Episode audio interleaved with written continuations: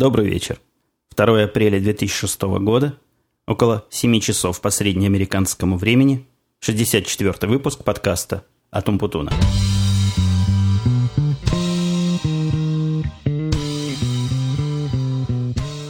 Во первых словах своего подкаста я хотел бы поделиться с вами или даже где-то похвастаться в чем-то, чтобы вы мне позавидовали белой завистью. Те, для кого это является предметом зависти. Я опять обновил свой парк немножко. Ну, немножко, не немножко. У меня теперь появилось второе стоечное устройство, которое стоит сейчас прямо перед моими глазами, непосредственно под компрессором. Называется это устройство Oral Exciter, и фирма его выпускает FX. Устройство FX204. Чего оно делает, так в двух словах трудно рассказать, но суть в том, что оно должно, во всяком случае по задумке, улучшить звук и добавить в него те гармоники, которые пропадают при каком-то таком базовом аудиопроцессинге. Я честно пытался разобраться в теории этого дела, чего, собственно, улучшает и каким образом это делает. Я пока это не потянул, я так посмотрел на картинки диаграммы минут 10, довольно мудреное действие оно оказывает на звук, но чего из этого получается, вы должны сейчас слышать. Вчера произошло такое ординарное, в общем, событие, которое происходит дважды в год, и никаким образом оно, казалось бы, темой для подкаста, даже микротемой для подкаста являться не может, а вот, гляди-ка, явилось. Вчера у нас, я не знаю, во, все ли, во всем ли западном полушарии или только в Штатах переводили время с зимнего на летнее. В какую сторону его куда переводит, я всегда путаюсь. У меня компьютеры сами понимают, куда какое время переводить. Но вот сейчас времени, по-моему, стало позже, чем раньше, или, или раньше, чем. Одно из двух, короче. Либо то, либо то. Вероятность 50%, что я одним из своих предположений попал. Ну, понятно, что ничего там особого такого нет. Это происходит два раза в год, как можно догадаться.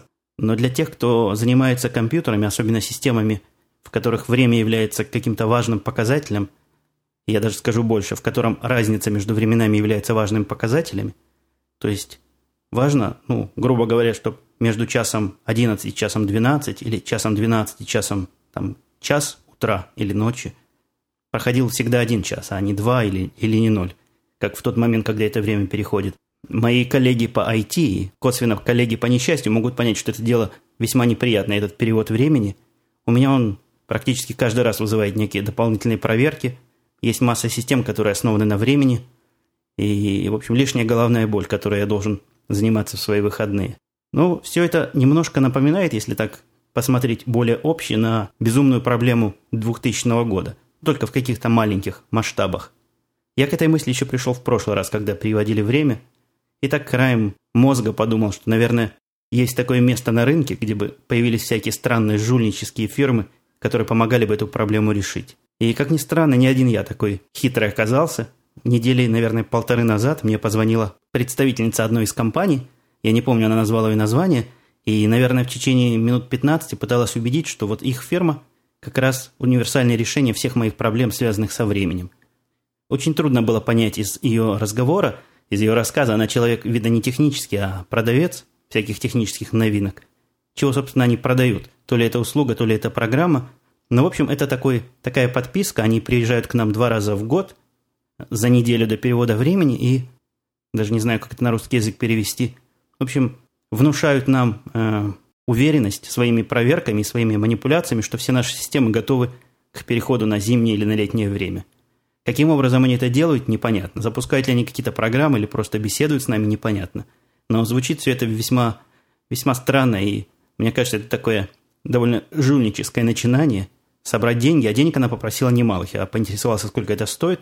Такой годовой контракт стоит 8, от 8 до 15 тысяч долларов, в зависимости от того, какое количество компьютеров и количество систем они должны нам гарантировать их работоспособность. Я также спросил каверзный вопрос, а если в результате их проверок окажется, что системы не подходят и не пройдут эту их проверку, какую-то фантастически мистическую? Она сказала, что за отдельные деньги их специалисты, значит, смогут помочь нам адаптировать наши системы к правильному переводу на правильное время. Такая странная компания, она мне, знаете, чего напомнила? Я когда работал на своей первой, ну даже не первой, а на второй работе, он фактически на первой работе, где платили деньги, это был кооператив такой в Таганроге, один из первых э, компьютерных кооперативов. Крутой такой кооператив, платил денег много по тем временам. Я как сейчас помню, я, по-моему, вам уже хвастался в 89 году. Мой первый продукт, который я для них сделал, это был графический редактор. Он был написан на ассемблере. для довольно экзотической на сегодняшний день платформы. Я выписал где-то месяца два с половиной-три, и за это дело получил аж целых тысячу рублей. Если кто помнит, что такое тысяча рублей было в 89 году, он поймет, что кооператив был, конечно, крутой. И деньги эти были весьма немалые. Так вот, этот кооператив, я из него ушел где-то года через два, когда он все больше и больше стал наклоняться в стороны вот таких вот странных, на мой взгляд, проектов. А именно они там заключили такой договор о партнерстве с какой-то, на мой взгляд, совершенно жульнической конторой, которая разрабатывала лак для телевизоров. Этим лаком предполагалось смазывать поверхность телевизора, и после этого излучение, какое там у него альфа-излучение или какое-нибудь рентгеновское, я не знаю, какое излучение они там замеряли до того или после того, так вот после этого оно падало там 60 тысяч раз. Ну, звучит это, конечно, начинание тоже как-то странновато и похоже на такое некрупное кидалово. Клей этот стоил недорого, я не помню, по-моему, 15 рублей стоила порция этого клея. В общем, не так уж и недорого, но заявлялось, что он сохранит ваше здоровье, у вас не будут выпадать волосы от того, что вы смотрите телевизор и разное прочее вот такое полезное. Вопрос наиболее продвинутые ну, потенциальные клиенты задавали правильный. Они задавали, каким образом можно проверить, что телевизор стал меньше излучать. И ответ был тоже на это такой странный. Если вы, значит, смажете свой телевизор вот этим лаком и принесете его в специальное место, а специальное место это в Ростове-на-Дону был какой-то институт, связанный с какими-то аэрокосмическими излучениями, вот там вам, значит, могут померить, что было до того и что было после того, за совершенно какие-то символические деньги. Но вот эта история с переходом на зимнее летнее время и с помощью нам перейти безболезненно, мне чем-то напоминает вот этот лак. Но лак, да ладно, это еще ничего, лак это хоть какое-то физическое основание можно придумать под это дело. Я уж не знаю, какое он излучение действительно задерживал, задерживал ли вообще. Но в то же время появилась такая фирма-конкурент, которая продавала более крутое устройство. Устройство продавалось в такой коробочке, симпатичной бархатом изнутри обитой. Было написано в инструкции, что она пассивная, то есть никаких батареек не надо, на него дается пожизненная гарантия. Его надо было просто в этой коробочке положить возле телевизора, и вот оно снижало уровень радиации.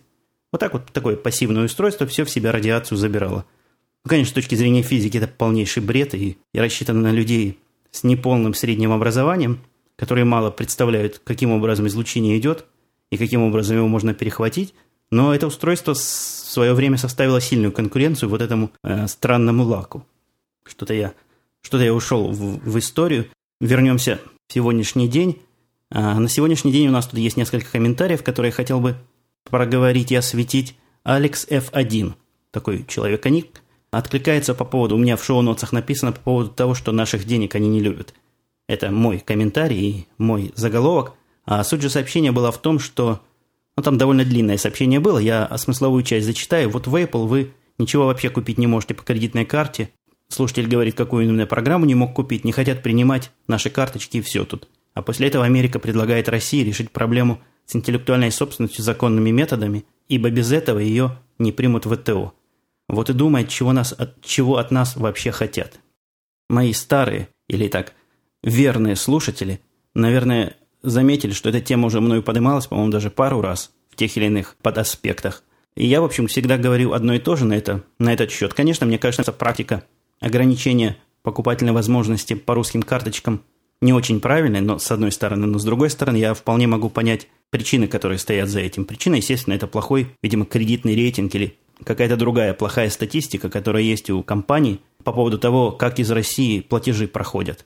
Видимо, у них есть какая-то статистика, наверняка есть. Они вряд ли бы стали против себя работать и просто так ограничивать России и русским карточкам возможность этих транзакций здесь. Видимо, есть все-таки серьезная статистика о том, что очень много покупок и, и других действий по карточкам производится, ну, мягко говоря, незаконно. То есть по воровным карточкам – по каким-то левым номерам и так далее и тому подобное. Я думаю, причина исключительно в этом. Каким образом с этим бороться, я не знаю. Мне кажется, что должны быть в России какие-то пути купить эти программы законно. Ну, есть же какие-то представительства Apple, которые продают Apple программы. Может быть, с ними как-то связаться. А с другой стороны, это, видимо, все-таки вопрос времени. Когда-нибудь начнут российские карточки, во всяком случае, некоторые из российских карточек. Я надеюсь на это воспринимать всерьез – и перестанут чинить такие препоны. Но еще известная тоже проблема, что PayPal не принимает российских платежей. Я это в прошлом подкасте подымал. Я, кстати, еще такое маленькое внутреннее уточнение, такой маленький внутренний апдейт. Мы вчера писали с Димой подкаст «Янки после пьянки» в этой студии. И произошло такое, что у меня на моем новом маке еще ни разу не происходило. и с этим довольно-таки устоявшимся набором программного обеспечения, который у меня есть. А именно в процессе записи по какой-то причине компьютер решил начать хрипеть. Причем этот хрип был слышен только в том, что записано. Только в том, что я обнаружил уже после того, как решил, что подкаст закончен. В результате пришлось, ну, минут 20, наверное, из 40 или 35 минутного подкаста были страшными хрипами, шумами, какими-то такими техническими звуками. Мне пришлось этот весь кусок вырезать, и сегодня я поехал в гаражный центр и купил себе кабель, которого мне не хватало для того, чтобы подключить в стационарном режиме устройство для резервной записи. Теперь вся запись подкаста, которая происходит, идет одновременно и файл при помощи программы я Sound Studio пишу, обрабатываю, как я уже говорил, Soundtrack Pro, и кроме того идет еще в портативное устройство Zoom и пишется там на карточку. То есть теперь у меня такой независимый источник есть, так что в случае чего я смогу, видимо, смогу оттуда достать записанный бэкап. Моя идея, высказанная в прошлом подкасте по поводу рейтингов звезд, где я предлагал оценивать как подкаст целиком, так и отдельные его составляющие, видимо, из этих составляющих выводить рейтинг, вызвала неоднознач... весьма неоднозначную реакцию. Я бы сказал, где-то половина на половину. Мне писали люди в разные места. Вы можете многие из этих комментариев найти и у меня на сайте, и на Russian Podcasting.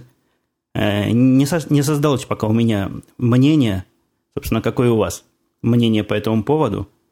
Некоторые говорят, что дело хорошее – и те, кто не пишут комментарии, уж, наверное, будут заходить и оценивать подкасты звездочками или оценками. И некоторые пишут, что все это ерунда. Некоторые пишут о том, что в этих оценках единственный смысл в том, чтобы, значит, потом в будущем понять, какие подкасты были хорошие, какие плохие. Другие же слушатели пишут, что самая лучшая оценка – это количество скачиваний, и предлагают опять сделать доступной статистику. Тут есть какое-то тоже недопонимание, по-моему, процесса, по моему глубокому мнению, количество скачиваний к популярности или к качеству того или иного подкаста имеет очень не то что косвенное, но отдаленное отношение. Мы же понимаем, что до того, как человек его прослушал подкаст, то есть до того момента, как он посчитался как слушатель, он еще не знает, о чем там будет. То есть это количество, скорее всего, оценивает прошлые подкасты или, допустим, оценивает качество шоу-нотсов, которые были записаны к этому подкасту – или оценивает комментарии других слушателей, которые дали уже к этому подкасту, и люди, глядя на них, решали, выкачивать или не выкачивать. То есть тут вопрос совершенно такой непростой, и мне даже для себя трудно сказать, что означает, допустим, взлет или падение популярности тех или иных подкастов. Как правило, это означает какие-то технические причины, но слабо, скажем так, связанные с содержанием.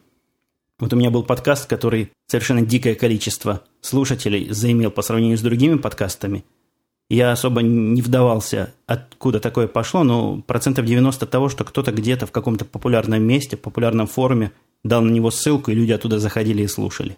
Есть подкасты, которые даже странно не популярны, при том, что, на мой взгляд, они весьма удачные получились. Но здесь это, как правило, совпадало с тем, что мой хостинг, например, э, устраивал какие-то чудеса. То есть медленно отдавал файлы или падал иногда, или, допустим, Russian Podcasting падал, это тоже влияет на количество слушателей для конкретного подкаста. Так что тут я хочу, я, собственно, какую мысль подвожу, что статистика – это не есть показатель популярности того или иного подкаста. В общем-то, статистика, естественно, это показатель популярности подкастера в целом, но по выпускам это, еще раз повторюсь, мало что говорит.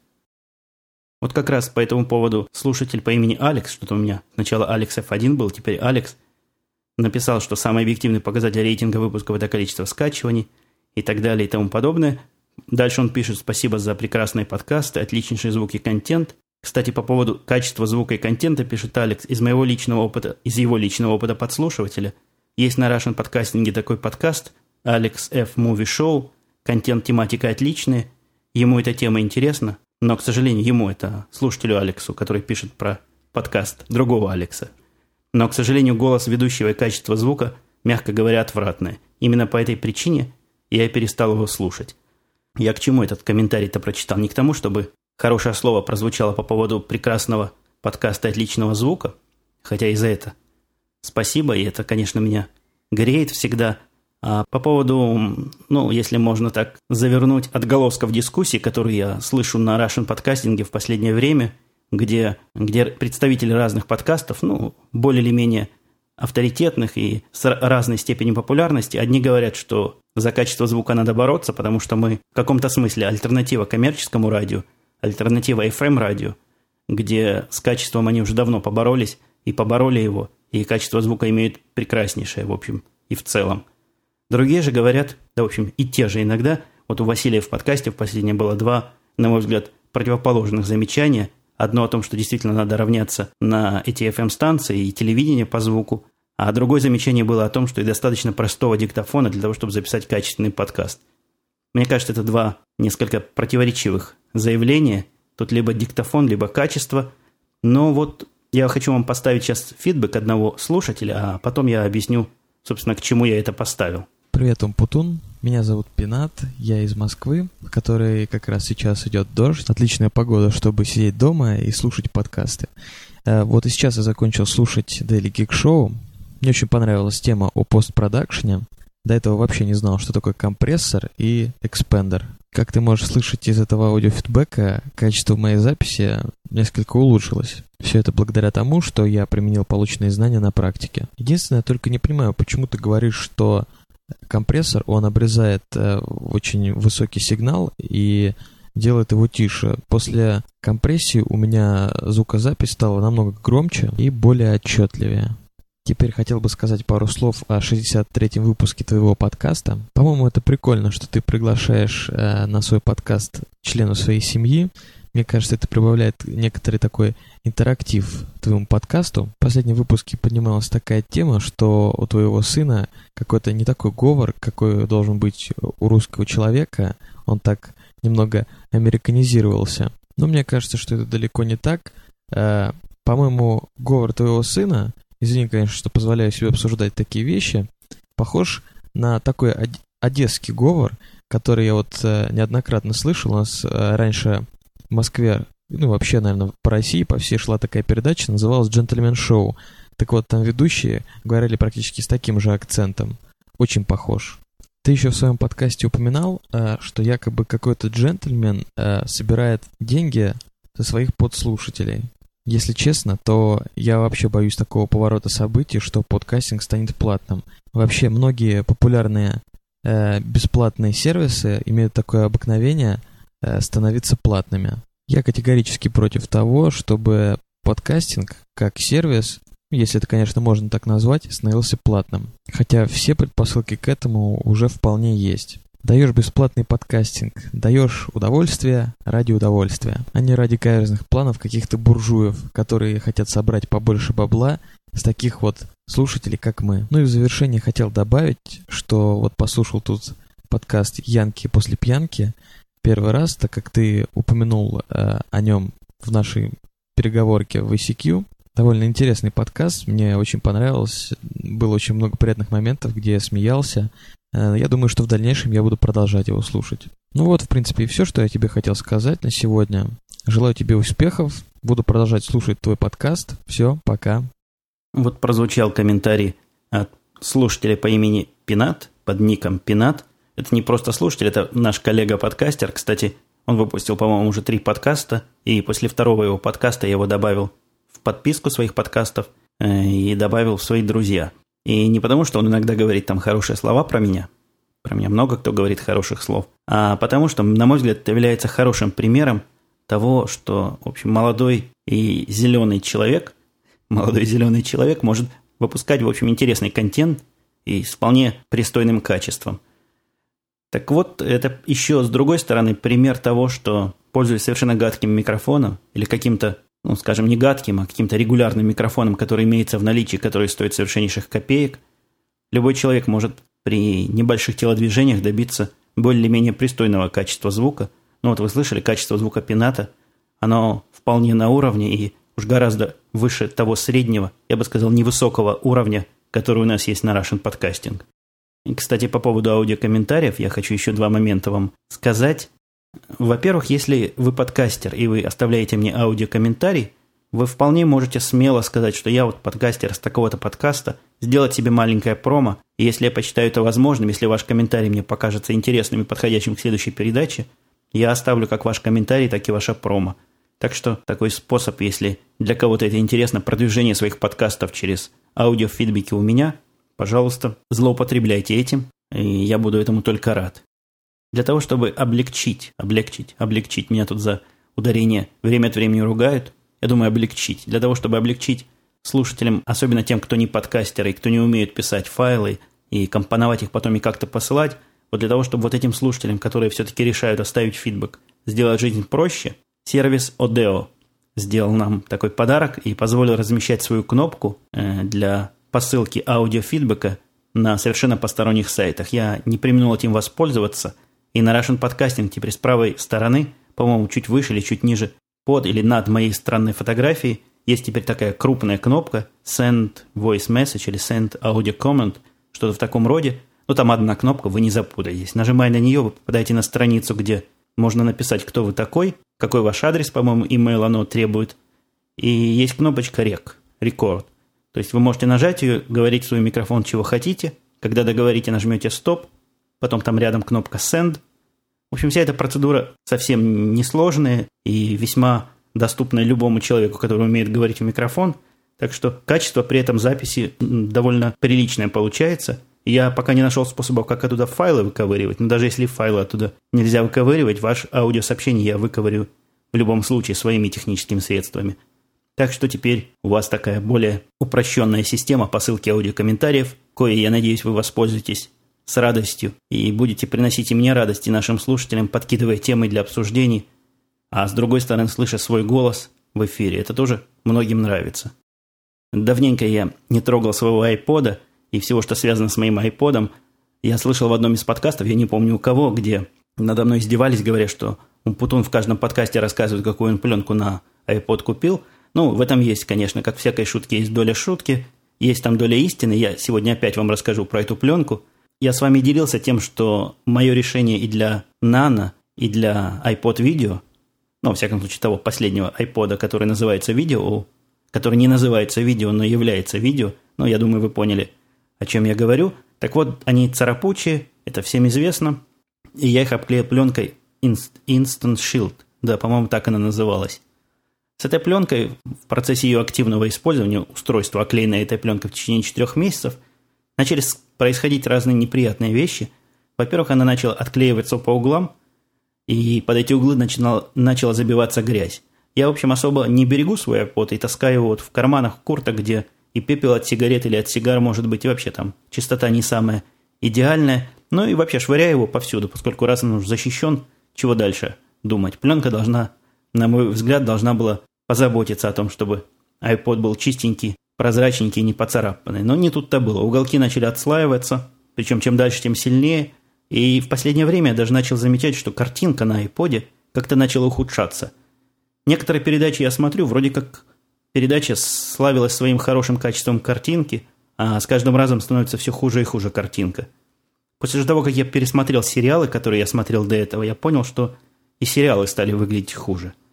Э, более вдумчивое рассмотрение вопроса привело меня к выводу, неутешительным о том, что пленка сильно изменила цвет и стала такой, наверное, то ли желтой, то ли серой. Когда она наклеена на iPod, это трудно понять.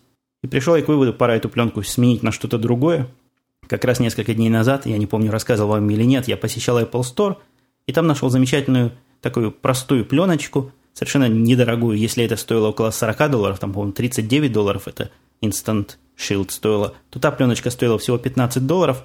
Она японской фирмы, которая называется, если я не ошибаюсь, Power Support. Устройство по оклейке весьма немудреные такие, ее не надо мочить теплой водой, она как-то сразу раз и наклеивается – ну, взял я эту пленочку и предварительно, что решил, значит, содрать инстант. Вот та, что у меня была до этого, пожелтевшую. Я ее содрал, очень трудно сдиралась. И что самое ужасное, при том, что я ее сдирал по инструкции, там при помощи скотча двухстороннего, при помощи всех этих премудростей, ее по-другому-то и содрать было трудно. А, она очень плохо отлипала. К моему глубокому сожалению, даже какому-то одномоментному ужасу оставила на iPod страшные следы своего пребывания. После того, как я ее ударил, весь iPod оказался заляпанным клеем, причем таким клеем, который очень-очень трудно оттереть. Я пробовал различные химические соединения, тут тоже опасно. Иди, знай, возьмешь какую-нибудь химию, а она будет проедать этот пластик экрана. В общем, разные не очень активную химию я использовал, и бытовую, и всякую специальную, и растворитель для красок даже. У меня сын рисует, так я у него позаимствовал. Ничего хорошего не получалось. Этот клей только скукоживался, менял свой цвет – менял какие-то свои характеристики прозрачности и становилось все хуже и хуже. В общем, содрал я ее таким физическим методом, то есть взял маленькую тряпочку, тер, тер, тер, пока вся эта клейкая масса не скаталась, не, не слилась. Опасное весьма мероприятие. Приходилось очень сильно давить, iPod при этом страдал, трещал, и я боялся, что я его протру окончательно. Ну, ничего, обошлось. Эта процедура неприятная заняла у меня около часу. После этого я эту пленку возненавидел. Я никогда больше к ней не приближусь. Возможно, она действительно какие-то космические технологии имплементирует, как там сказано в инструкции, но отдирать ее, ну это и врагу не пожелаешь. Наклейка Power Support пленочки дело совершенно несложное. Делается там, я, по-моему, за 5 минут наклеил пленку, разгладил все пузыри. Первый раз мне не понравилось, я ее оторвал, наклеил второй раз. В общем, нормальная такая пленка. Она на ощупь поплотнее, чем та, что была раньше. И не матовая, такая а глянцевая. Это, конечно, недостаток маленький, потому что раньше iPod плотно сидел в руке, оклеенной пленкой. Теперь же он как будто бы без пленки такой скользкий. Но зато она снимается легко. Я попробовал снимать несколько раз, никаких следов не оставляет. Я уж не знаю, по какому принципу она прилеплена. Видимо, из-за того, что она такая тонкая, она каким-то, может, статическим электричеством туда притягивается или еще чем-нибудь, но держится очень плотно и сама по себе не отслаивается. Так что всячески рекомендую, а свою горячую рекомендацию по поводу прошлой Instant Shield пленки отменяю, отзываю и объявляю эту пленку полнейшим и непререкаемым отстоем. Ф. Серк спрашивал меня не к этому подкасту, наверное, полтора-два подкаста назад, задавал мне вопрос о том, что очень часто в России заводят разговоры о разном менталитете американцев и русских, даже не американцев, а вообще других стран Европы, например. Особенно часто приводится пример, когда в ресторане мужчина и женщина платят раздельно, и второй пример, по-моему, чисто российский, нормальный мужик должен зарабатывать больше жены. Дальше он пишет, что он считает про себя, ТРПР, и вопрос в конце Вопрос, вопрос. Действительно ли в Америке так развит этот самый эмансипизм в плане ресторана? И ваши отношения по поводу по этому вопросу и по поводу вопроса заработка. Ну, то есть, кто должен больше зарабатывать, жена или муж? Тоже этот вопрос я как-то обсуждал. Это зависит сильно. Действительно, вот это феминизм этот, я бы его так назвал, к сожалению, развит, ну, к моему личному сожалению, развит довольно сильно. И иногда действительно опасно делать такие действия, которые кажутся нормальными, там, открывать дверь или там держать дверь перед женщиной. Хотя, с другой стороны, тут дверь держат не по половому признаку друг перед другом. Всегда тот, кто выходит, если видит сзади него кто-то идет, он придержит дверь. Независимо от того, кто это, мужчина-женщине или женщина-мужчине, это само собой разумеется. Но вот, допустим, такой малознакомой спутнице давать руку при выходе из автобуса, если бы я в автобусах ездил, или вот какие-то такие другие джентльменские штуки, я бы три раза подумал, кому я эту руку даю и чем это чревато. По поводу платения в ресторане, ну действительно, если коллеги идут в ресторан по работе, то разговор о том, что мужчина будет платить за женщину и не встает. С другой же стороны, если идешь в ресторан ну, с какой-то романтической целью, это тоже зависит от того, какие, собственно, кто, кто ходит. Молодежь очень часто платит каждый сам за себя. Я тут как-то приглашал своего сына, он тут на эту тему рассказывал из своего опыта школьного, как там у них это все устроено. Это по-разному бывает. Иногда платишь за девушку, иногда не платишь, иногда она сама за себя платит. Вот сложно какой-то общий знаменатель подвести под это. Я считаю, в романтических случаях мужчина вполне должен платить, и, на мой взгляд, это естественно. Хотя, возможно, товарищи феминистки со мной не согласятся. Э, по поводу э, женщина зарабатывать больше мужчины, мне этот вопрос никогда не казался особо важным. Это какой-то, на мой взгляд, это какой-то признак некоторой, некоторого комплекса неполноценности у некоторых мужчин, которые считают, что если женщина зарабатывает больше, мне кажется, это как раз в Америке меньше развито, чем чем, скажем, в России, э, потому что тут успешных женщин, в общем, много. Так вот, если бы, например, моя жена зарабатывала больше меня, я бы был бы этому только рад. Это означало, что мне надо меньше работать и меньше заботиться о деньгах. Не то, что о них уж сильно так забочусь, но, как в каком-то фильме было, Форест Гам, по-моему, одной заботой было бы меньше. С моей точки зрения, в Америке и в Европе этот, это как раз не настолько кричащий, не настолько актуально, как, как, скажем, в России. Но, опять же, я могу ошибаться, я уже довольно далек от российских реальностей, а московские реальности – это такой, в общем, самый, на мой взгляд, европейский российский город. Может быть, там действительно женщины зарабатывают больше, чем мужчины, и это никого и нигде не останавливает. По поводу акцента моего ребенка была тоже масса различных комментариев.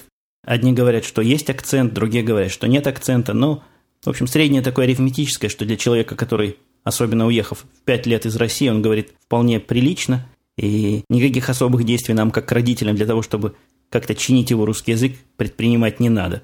Там же слушатель, я не помню кто, как-то я это не записал, не записал имя слушателя, кто-то сказал, что несмотря на то, что у меня акцента нет и не ощущается, я иногда подбираю такие слова, которые кажутся переводом с английского, и в русском языке таким образом не используются.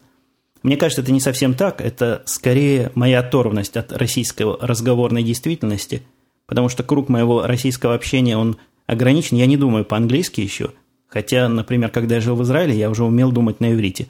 Но, видимо, слишком мало времени прошло здесь, и знание моего языка английского еще не так глубоко, чтобы я думал на английском и переводил это в реальном времени на русский язык. А скорее тут ситуация обратная. Я иногда использую те или иные слова образования, как написал, по-моему, мистер Зомби, исключительно по, ну, скажем так, по креативной причине. Если мне кажется какое-то сочетание слов интересное и уместное в той или иной ситуации, я не особо смотрю на то, что использует ли кто-то его еще в такой же ситуации, и позволяю себе такие словоформы организовывать. Так что это, это не акцент, дорогие мои слушатели, это я так специально говорю. А одна из тем, которые я хотел бы поговорить, не связанная ни с комментариями, ни с вопросами, это если вы помните, а если вы слушали мои прошлые подкасты, вы, возможно, помните, я жаловался на странного продавца голов, который со мной связывался по понедельникам, по-моему, давил на меня, чтобы я принял его кандидата на работу, на собеседование. Когда же я просил прислать его резюме, его жизнеописание, для того, чтобы я сначала оценил, а потом решил говорить с человеком или нет, он исчезал на неделю, через неделю появлялся с очередным таким срочным горячим предложением, и после этого исчезал. Так продолжалось два или три раза, после этого я уже перестал с ним разговаривать, потому что он только задерживал мое время, результата никакого не было. Так вот, э, в, эту, в этот четверг, или в эту среду, нет, в этот четверг позвонила мне женщина из этой же конторы, гораздо более вменяемая по голосу и по стилю, но видно тоже, что обученная разговаривать с клиентами, как-то она со своими психологическими вывертами – начала со мной разговаривать. Я поначалу даже не понял, что это из одной и той же конторы. Сказала, что у нее есть несколько кандидатов.